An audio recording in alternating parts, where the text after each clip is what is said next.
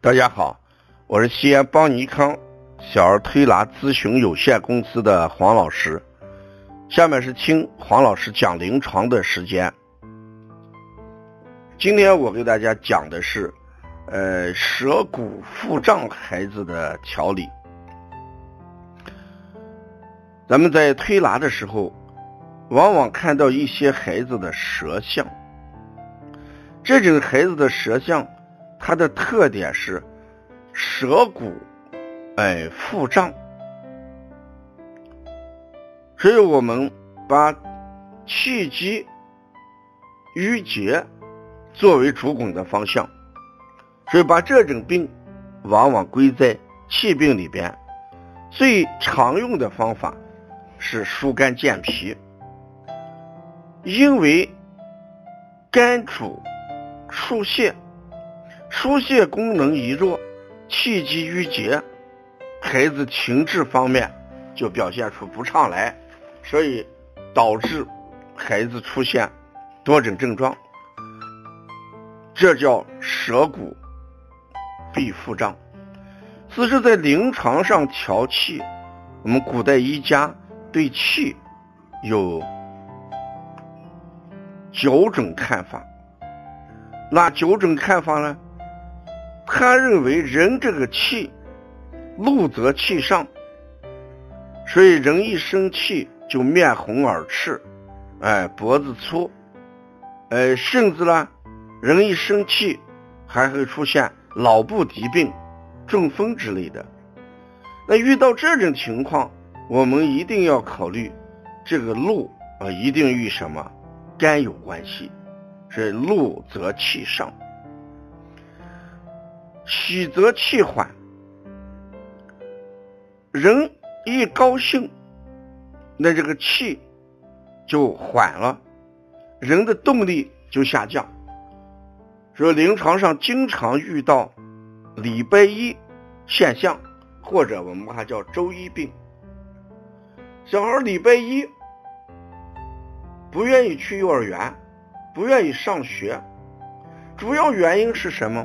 就是双休日玩得太嗨，家长领出去玩，又是玩又是吃，所以整个很开心，喜则气缓。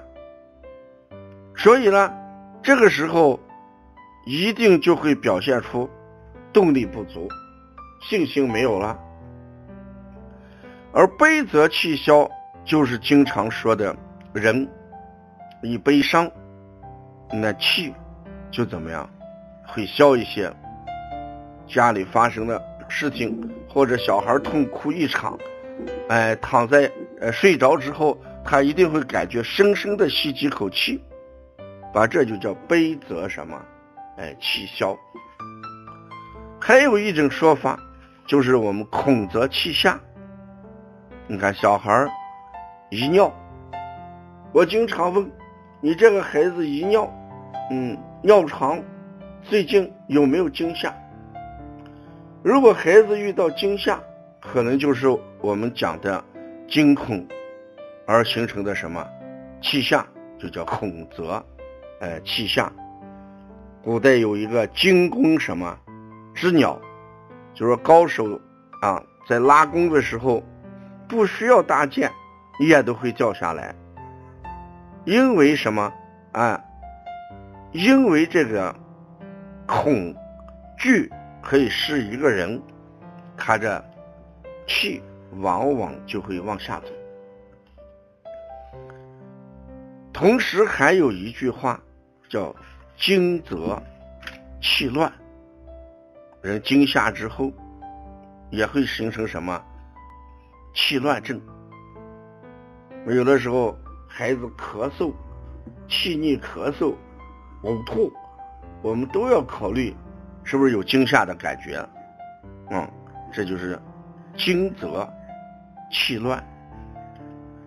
还有一种就是我们经常说的另外一种情况，寒则气裂，人一冷，这个气呢就怎么样，就收敛起来，就藏起来啊，宣发就无力，这个时候呢，往往会表现出来无汗、鼻子不通，这与寒就有关系。那热则什么？气消，那一热气就会泄啊，我们把热则气泄，一热气泄，人就感到气短，哎，口渴啊，感觉到疲乏，没有劲，汗就多起来，这就我们说的热则什么？哎，气泄。劳则气耗，人一劳倦，人一劳累，那就会怎么样？耗气。所以我们人一耗气，人就感觉到什么？疲倦，睡不着觉，一点精神都没有，呃，软塌塌的情况。是古人把这个气分为九个方面，我想我们在临床上也要结合孩子的情况，把这个骨舌甚至舌凹陷，把这些结合起来，看到底是什么原因，到底是路的问题，还是背的问题，还是腰的问题，还是丝的问题，还是孔的问题，还是筋的问题，还是寒的问题，还是热的问题，还是劳的问题。